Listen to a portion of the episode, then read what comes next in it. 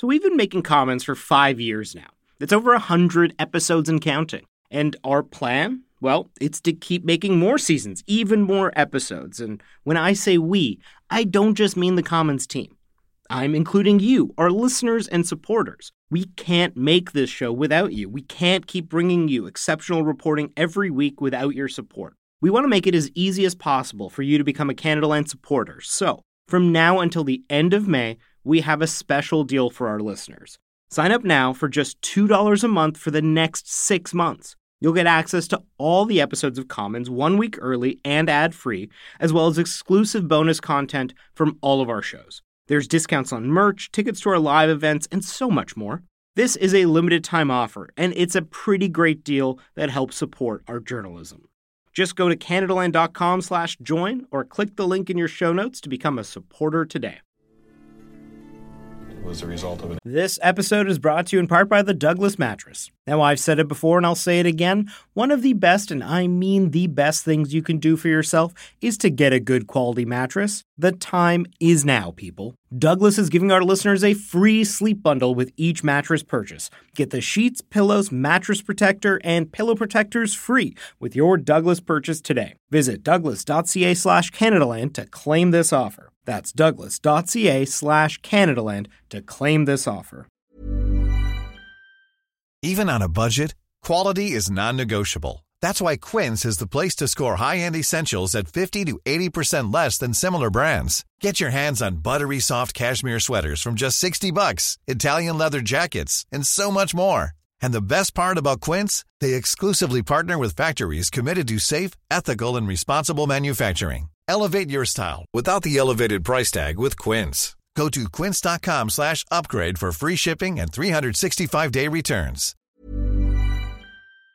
Explosion. It did not appear to be related to gas having exploded. And we have called in our bomb uh, squad to check the scene out and do a fine examination to determine if there's any evidence.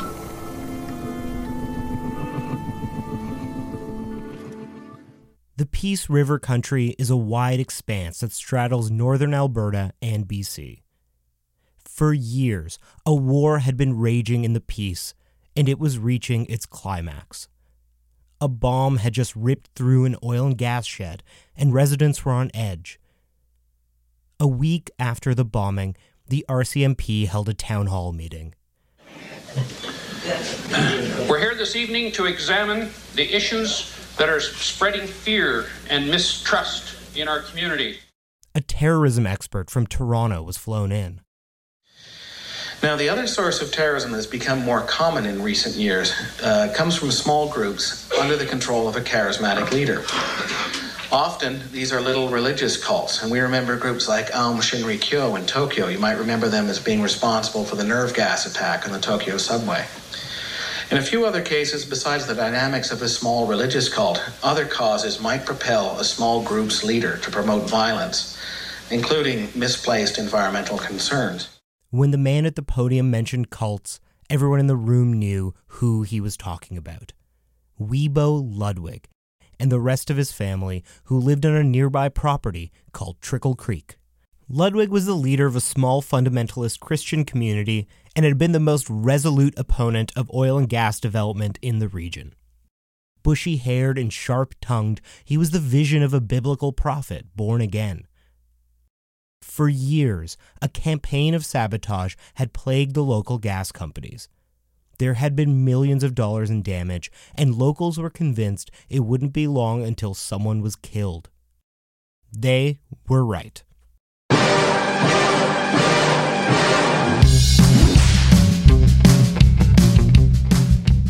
For two decades, Wiebo Ludwig was one of the most hated men in Alberta.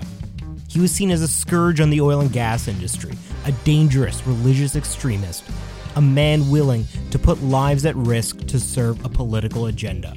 But for some rural people who lived cheek to jowl with oil rigs and gas flares, he became a folk hero and a symbol that the police, the courts, and the government aren't willing to protect regular people against the corporate greed and negligence of big oil.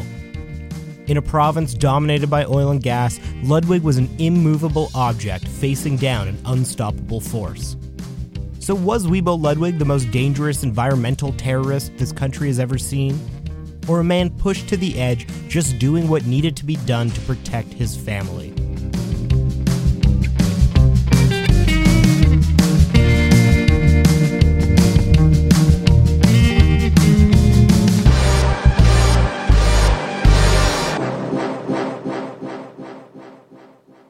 I'm Arshy Mann, and from Canadaland, this is Commons. The Peace region is home to 50,000 people. Oh, it's spectacular country. You know, it's the, the, the Peace River Valley is a incredibly beautiful, fertile agricultural area. That's filmmaker David York, who made a documentary about this saga called Wiebo's War. It has a long history also of being a place where communities, religious and otherwise, kind of went to get away from it all, to get away from the world. It's the kind of place that attracts men like Wiebo Ludwig. Born in the Netherlands, Ludwig found God in the Canadian Navy, and he went on to lead churches in southwestern Ontario. But Ludwig's religious rigidity made him a divisive figure in his congregation. Some parishioners called him chauvinistic and a little Hitler. So, in an attempt to live a more pure form of Christianity, Wiebo's family and a few others moved to the Peace. The family heads up there in 1985. Their dream is to kind of build their New Jerusalem, to build their spiritually focused, self sufficient community. It wasn't really a very big environmental focus in the early days, but they wanted to live simply and away from the world and develop a spiritual community on their own in isolation. Ludwig's community settled on a patch of land that they called Trickle Creek.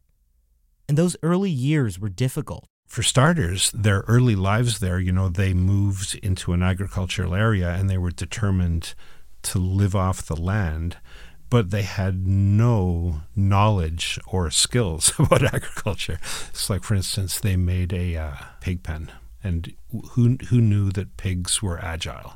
So they had little short fences, and the pigs jumped over the little short fences. So they built slightly bigger fences. Then the pigs started jumping over those because they were training the pigs to jump over higher fences. The residents of Hythe and Beaverlodge, the closest towns, didn't know what to make of the new arrivals. Wiebo was known to lecture townspeople about the horrors of the public school system and the women of Trickle Creek all wore headscarves to demonstrate their subservience to the men. We had some sense that we wanted to be very different from the community we belonged to, that we felt the scriptures were steering us very differently somewhere. We were accosted for that. In fact, the town of Hythe didn't appreciate us not going to their hockey games and not going to their welcome wagon and all that stuff. That's the voice of Wiebo Ludwig himself. Ludwig passed away in 2012, but he frequently spoke to reporters. He was very bright. He was very wise. As you say, he was extremely charismatic. And he would also acknowledge that he was kind of manipulative as well. And he would sometimes feel guilty for it. Ludwig was first and foremost a godly man. He processes the world based on his faith, and that faith for him is absolute, and it determines everything that he determined everything that he did, and it determined how he viewed the world. Eventually, under Wiebo's leadership, Trickle Creek blossomed into a self-sufficient community. They're really extraordinary people. They they function at a very high level. You know, they're not they're not hippies. They're really well organized and they live well. But the interesting thing about it also was that every dinner started not just with a sermon, but you know, with a 20 minute to an hour long discussion of what the sermon meant, what the values were that were being discussed. And I've never been in a situation where really fundamentally difficult questions were addressed by everybody. Everybody had a voice and everybody had strong opinions. And just as the residents began to feel comfortable in their new home, the trouble began.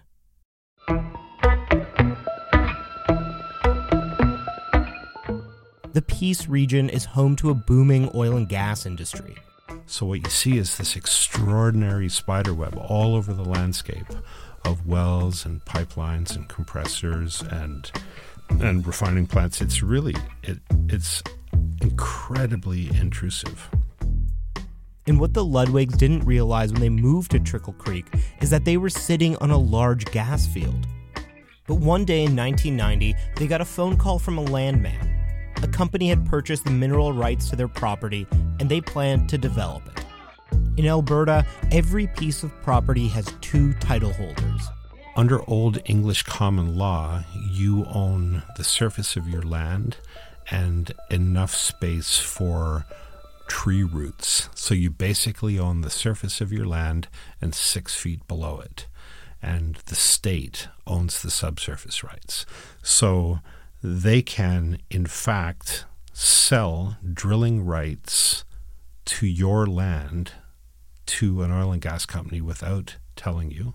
The company made it clear that they would be coming to Trickle Creek to drill, whether the Ludwigs liked it or not. Wiebo was incensed. We were just aghast at uh, how they could just come on somebody's property. Who are these people? You Yeah. Know, what what are they all about? And they're going to put a, a well right there? I mean, Well, that what was the wrong with their heads? When workers would try to come to Trickle Creek, Wiebo and his sons would politely escort them out, rifles in hand.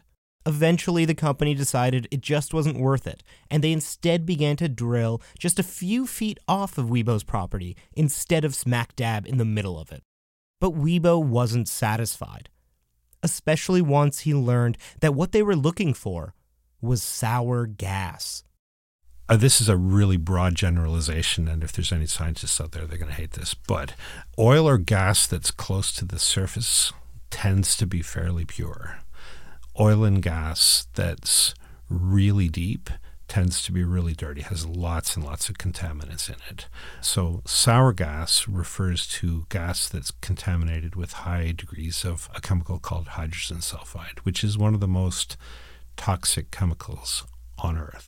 Even a tiny amount of hydrogen sulfide in the air can cause miscarriages, brain damage, or even death. Exposure to certain concentrations of sour gas can cause chronic respiratory disease, permanent injury to eyes and breathing passages, and chemical pneumonia. In the preceding two decades, around 21 workers had died because of exposure to hydrogen sulfide. And while industry maintained that long term exposure to small amounts was safe, Finnish scientists have found that even tiny amounts in the air can cause animals to spontaneously abort. Royal Dutch Shell was forced to pay out millions to 15 Alberta families because of the health effects of sour gas on children and animals. anybody downwind of of a well that's exploring for gas and gas that's deep can expect leaks of highly toxic chemicals. Wiebo decided to try to fight the company. He first tried to take action against them with the regulator, but had no luck. Oh, your chances of opposing the regulator are almost zero. They were the agency whose primary job it was to bring in the income for the government derived from oil and gas activity. So then expecting them to take that revenue generating hat off and conduct fulsome regulation on this industry that was the linchpin of the entire economy, uh, that's a bit rich. The gas drilling commenced, and it didn't take long for strange things to start happening. Just a bubble of it came from the well, and I was just look, walking through the field, kind of looking at it, and all of a sudden I hit this this pocket, and I felt like the whole world was turning and, and the ground was moving, and if I'd stayed there, I would have died. Uh, 700 parts per million, and that's it. You know, a few breaths. It mustn't have been that heavy, but it was getting close.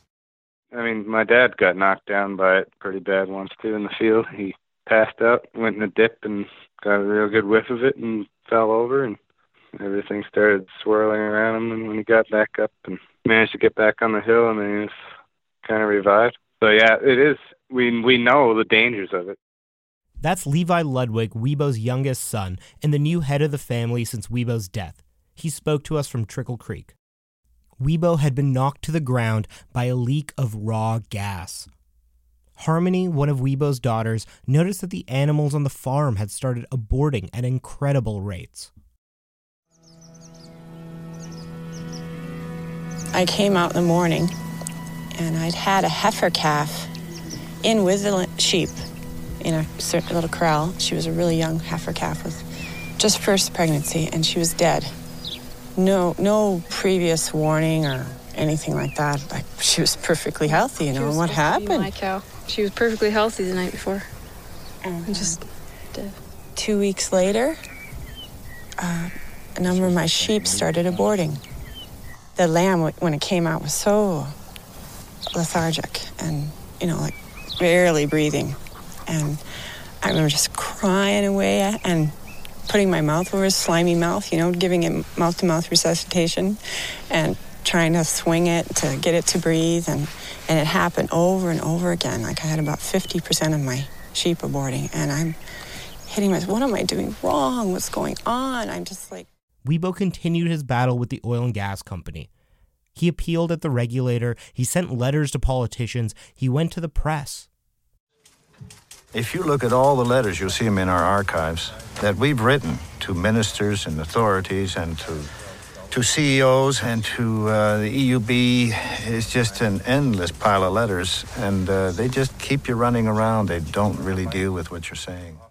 Despite numerous complaints, nothing happened. More companies started to drill in the area, and the leaks continued. If they smelled rotten eggs, the residents of Trickle Creek all had to evacuate. I remember some pretty bad smells here. But it's kind of a mix between uh, I don't know if you've ever smelled a really bad rotten egg and uh, a rotting animal. We were taping all the windows, seeing how long we could stay there because that's what they recommended. Tape the windows, put pillows up against them, and some of the kids came up to us and, "I'm sick, mommy," you know. And I said, "You know, dang, I'm feeling a little sick too. I think we better just get out of here," you know. But it's so like you have Nobody to hustle. came. Nobody came. You have to hustle all the children into the van, worrying about how thick this cloud's going to get or how deadly it's going to get, and get your butt out of there. You know, but it's like scary. Like, but nobody wants to hear any of those stories. And after a particularly bad leak, Kara Ludwig suffered a miscarriage. The Ludwigs have a, a narrative from all of their diaries which matches up major gas leaks that happen from wells surrounding their property with mass die-offs of livestock, with mass uh, stillbirths of livestock, um, lambs, goats, sheep, cattle, and also at least five human miscarriages. Wiebo's resolve hardened. They absolutely saw these miscarriages as murder, and you have to re- you have to remember that they saw their conflict with the oil and gas industry in really Manichean terms. This was a struggle um, of good people against the personification of evil in the world. And this personification of evil was actually killing their babies and killing their livestock. Wiebo always said that we weren't in an environmental crisis, we were in a spiritual crisis. And he viewed the battle against the oil and gas industry as a battle of good versus evil. Jesus says to the Pharisees, You you see the clouds and you say, Well, there's rain coming. You hypocrites. You know the signs in the sky, but you don't know the times. You know?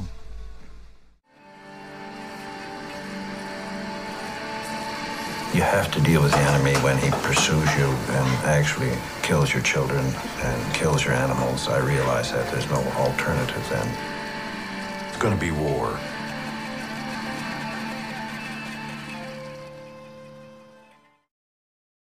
When his public campaign to stop the oil and gas companies failed, Wiebo decided to take a different tack.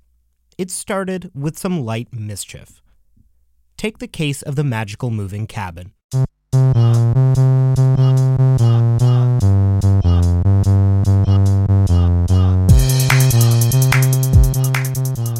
You couldn't drill within 200 feet of human habitation. so anytime anybody tried to put in a drill rig, this cabin would get dragged around by a tractor and get dumped within 200 feet of the uh, of, of, the rig. And it, at one point, it had uh, like rocking chairs and uh, you know and um, and kind of scarecrow straw, you know, scarecrow looking straw stuffed figures. You know, one that had a, a rifle on its lap and uh, you know, and a big hat on sitting in an easy chair on the front porch. But they did a lot of stuff that we, you know, we might even call in downtown Toronto performance art. In 1996, a new company bought out the mineral rights under Trickle Creek. The Alberta Energy Corporation would become Wiebo Ludwig's greatest nemesis. One day, Ludwig walked into their offices and started spilling soured crude in the corners of rooms. He called it nasal persuasion. Before long, a number of mysterious things started happening to AEC property. Holes began to appear in pipelines. Wiebo joked that he'd noticed a new bird that pecks at the pipes. Entire fleets of trucks had their tires slashed. Even more found that the roads were all of a sudden littered with nails.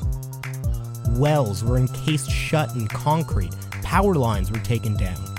Propane tanks were punctured, heaters and solar panels at AEC wells were found smashed, the valve to a sour gas well had acid poured on it in the middle of the night, and the boot prints in the snow led straight to Trickle Creek. Three more wells were damaged, and then a month later they were targeted again. In total, there were millions and millions of dollars in damages. But besides the property damage, there were more disturbing events. Oil and gas executives started getting death threats in the mail and office buildings had their windows shot out. And because of his vocal opposition to the oil and gas industry, Wiebo was suspect number one. Wiebo was a really public figure in his, you know, fight against the oil and gas business. You know, he was constantly talking to media. Uh, they were pulling these very uh, kind of media-friendly pranks, and so he was the kind of go-to guy in the neighborhood for resistance to the oil and gas industry. The acts of sabotage continued, and the relationship between Trickle Creek and the nearby towns soured. The Ludwigs went from being viewed as outsiders to outright villains.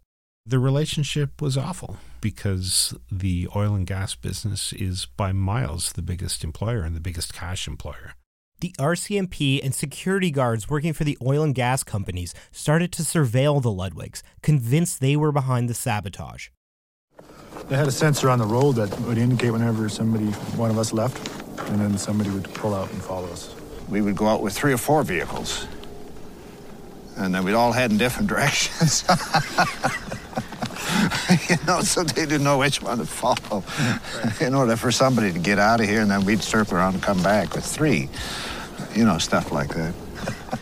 the Alberta Energy Corporation entered into secret negotiations with Wiebo to buy him out of his land but those fell apart, and days later, two AEC wells were bombed. In August of 1998, Renee Ludwig, Wiebo's daughter in law, delivered a stillborn baby very late in her pregnancy. The child was severely deformed. They named him Abel Ryan Ludwig, gave him a funeral, and recorded it. We don't know all these things for sure, but we do know that when his mother was pregnant, two weeks about, no longer. And the Norsen well north of us spilled all over us fiercely. Whether or not that affected this little boy is another question, but you see his head here. And uh, there's just no mass, no skull. And we presume he died two weeks before he was born. In some senses, we were in shock for a while. It's a it's a total turnaround from what you're expecting, right? You're expecting a new life and a, yeah. a birth that way, but you you find out that it's it's death. One thing that was very uh, beautiful about the whole experience, though, even though it was pretty shocking, but that I found that it um,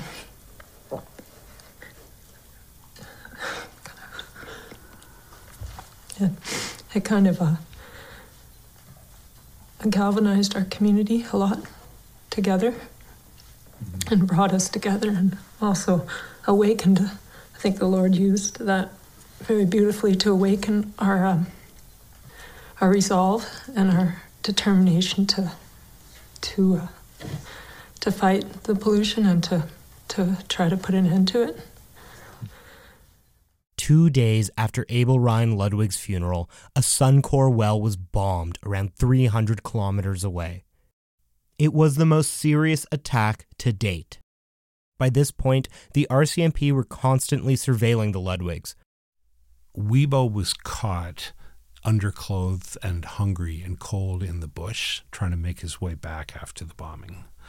So he was in immediately a suspect. Despite their surveillance, the RCMP couldn't tell who had actually planted the bomb at Suncor. The war in the woods had raged for two years and caused millions of dollars in damage. But despite all of their efforts, the RCMP wasn't close to pinning any of the sabotage or the bombings on Wiebo Ludwig. They needed another way, and soon they got one. Over the years, Wiebo had made common cause with other landowners and environmentalists. One was a man named Bob Wraight, who owned a pawn shop in town. Wraight became close to the Ludwigs and the other families at Trickle Creek, and he came to see Wiebo as a father figure. But his life soon began to fall apart. His business and his marriage were suffering, and he became frustrated at Wiebo's lectures.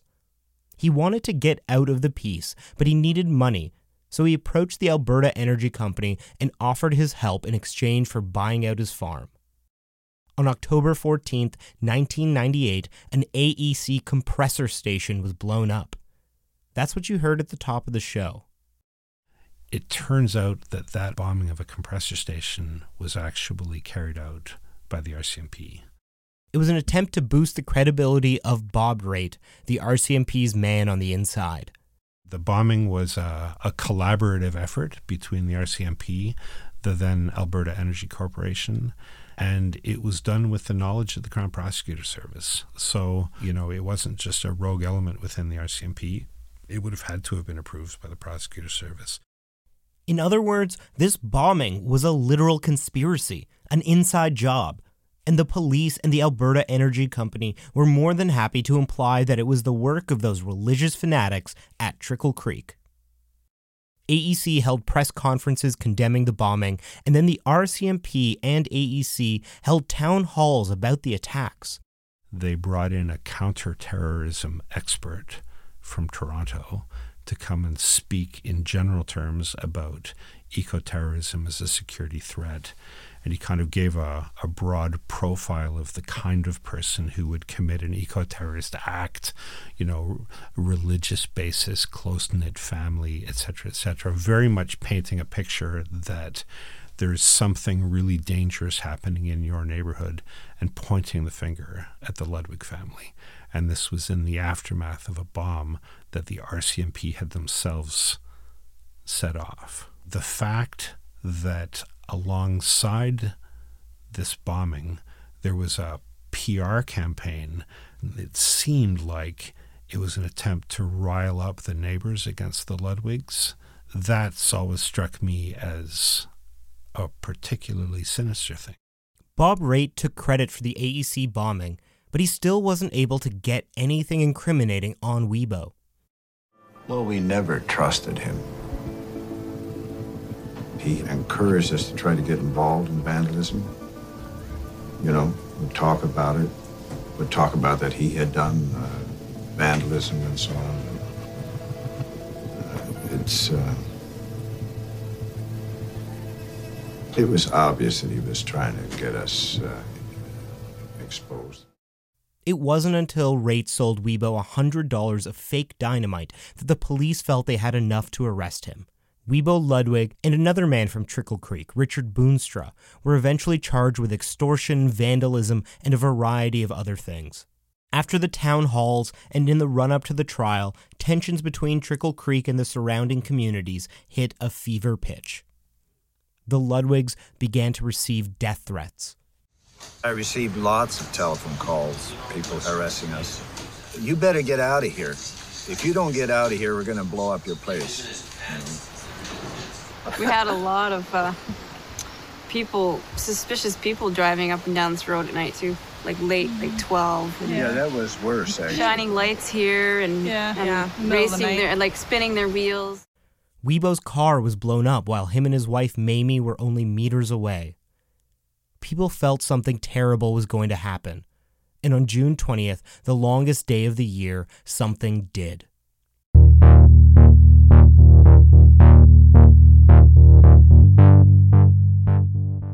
No charges have been laid, but a lot of accusations are being made tonight following yesterday's fatal shooting at the farm of a man named Wiebo Ludwig.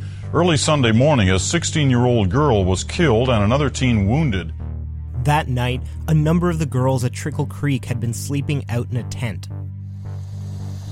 We were redoing our room, so we slept at the tent for the it. night. But I just remember waking up with this deafening noise. I mean, it sounded like the truck was right beside us. Some drunk teenagers from the nearby town had come ripping up the road to Trickle Creek. So there were a group of kids in a tent in the front lawn, and these two pickup trucks went blasting up the road, and they started kind of doing wheelies in the front lawn, basically ripping up one of the vegetable gardens.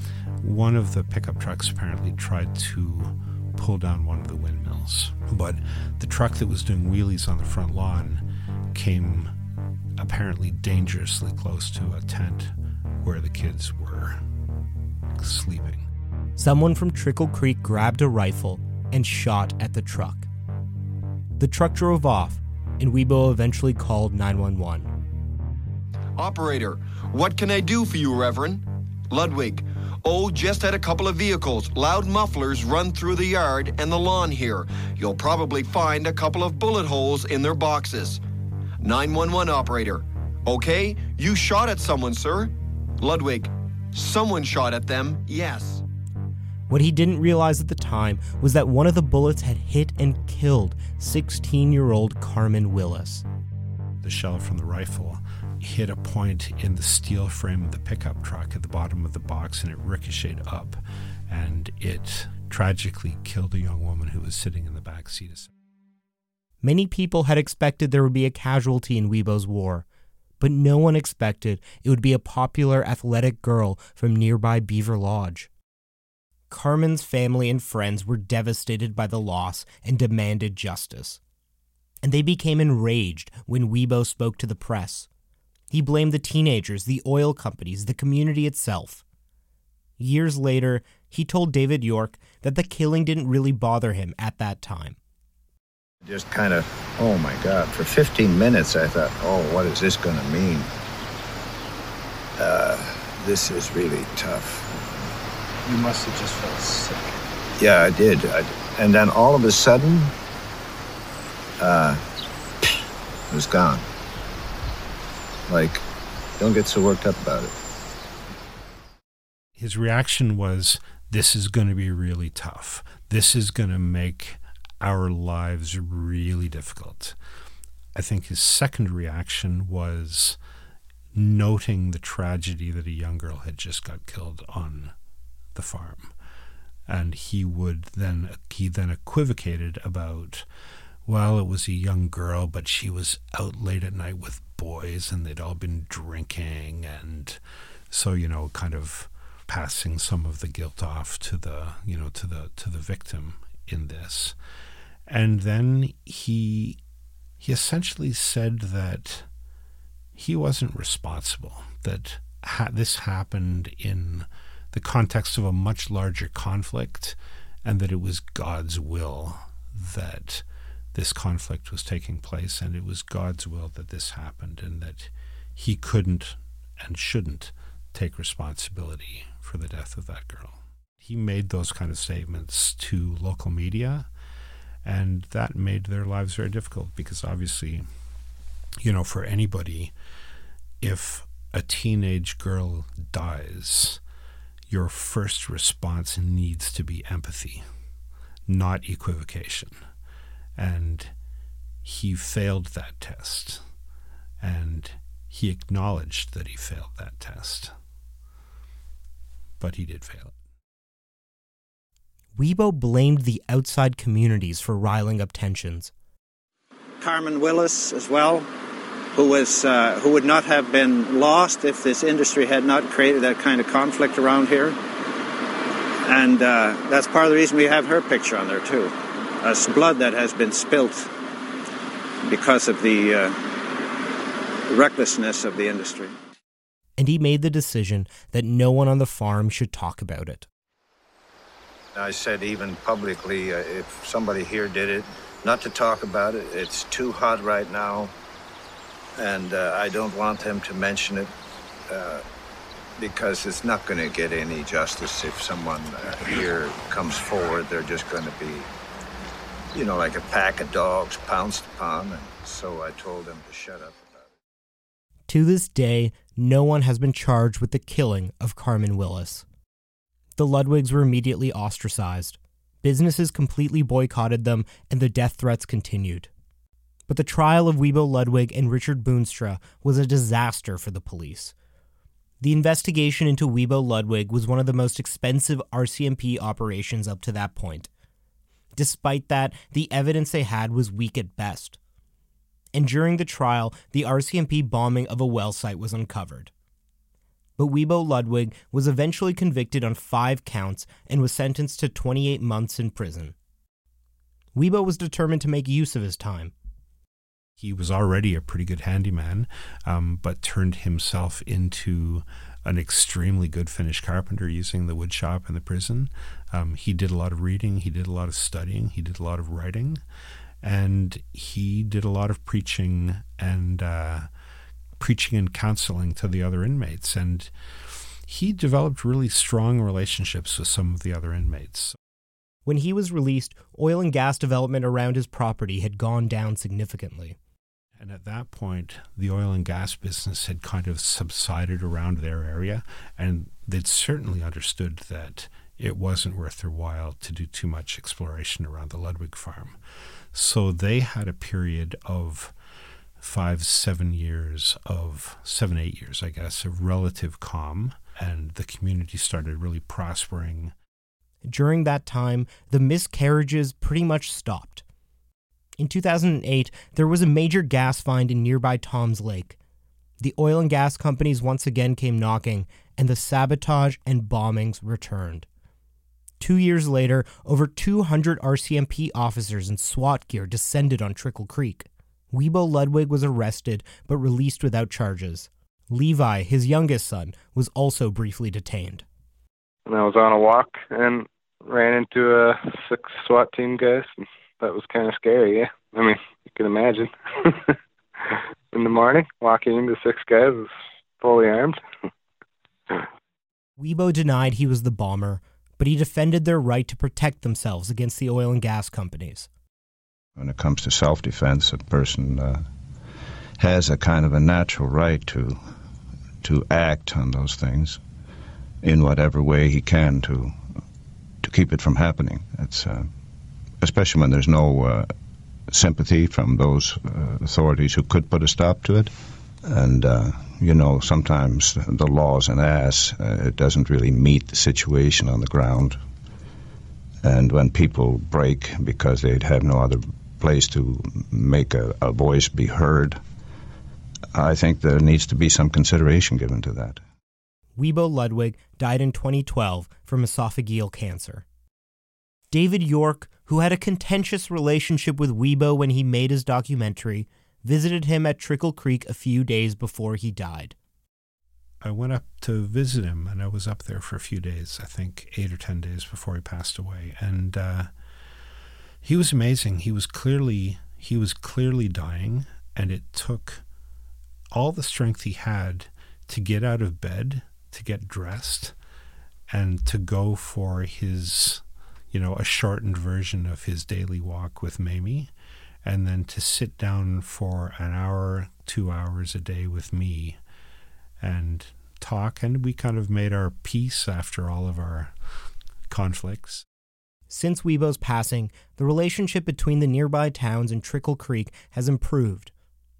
They're no longer shunned and boycotted, and the families at Trickle Creek continue to live in the way that Wiebo taught. I would say it definitely, uh, definitely made us stronger in that way, and and also unified. Whenever you, like in the in the wars in the past. It made uh, people a lot more unified. Going going through hard times would actually bring people close and strengthen their love for each other a lot.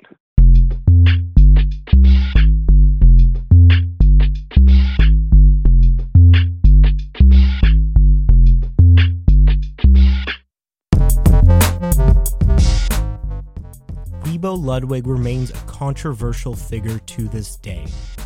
To some, he was a man who fought to defend his family and his land. To others, he was a dangerous radical with blood on his hands. But Wiebo wasn't the only person sabotaging the oil and gas industry in Alberta. Far from it. As I researched the film, uh, what I found is that in, that in the mid 90s, when the first big boom of sour gas was happening up there, there were hundreds, if not thousands, of incidents of sabotage. There's not a chance in the world that the Ludwig family would have been responsible for all of them.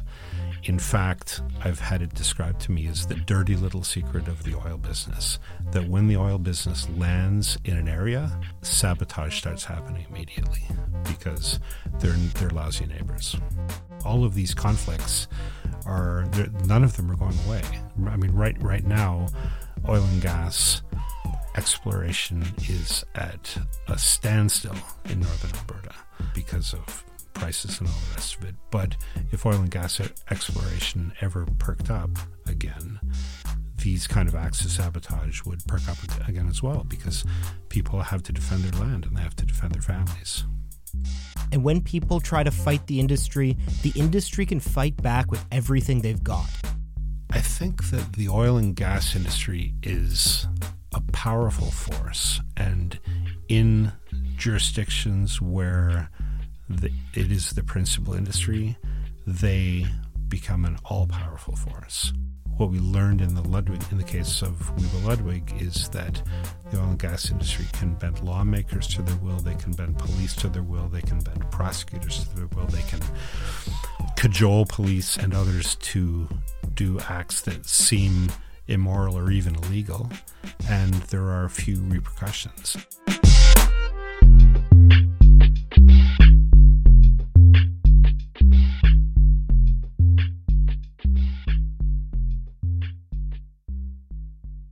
Later this season on Commons, why the Alberta government wanted to use nuclear weapons on itself, and one of the biggest cover ups in world history.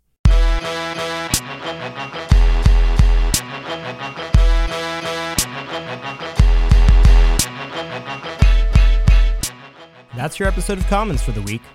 This is the second episode in our new series, Crude, which takes a look at the wild world of Canadian oil. This episode relied on reporting done by Andrew Nikiforuk and David York.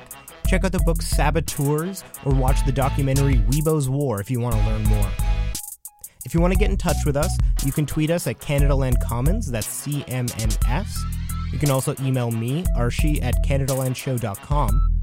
This episode was produced by myself and Jordan Cornish. Our managing editor is Kevin Sexton, and our music is by Nathan Burley and Kevin Sexton. If you like what we do, please help us make this show. You can support us and get ad-free podcasts by going to patreon.com slash Canadaland.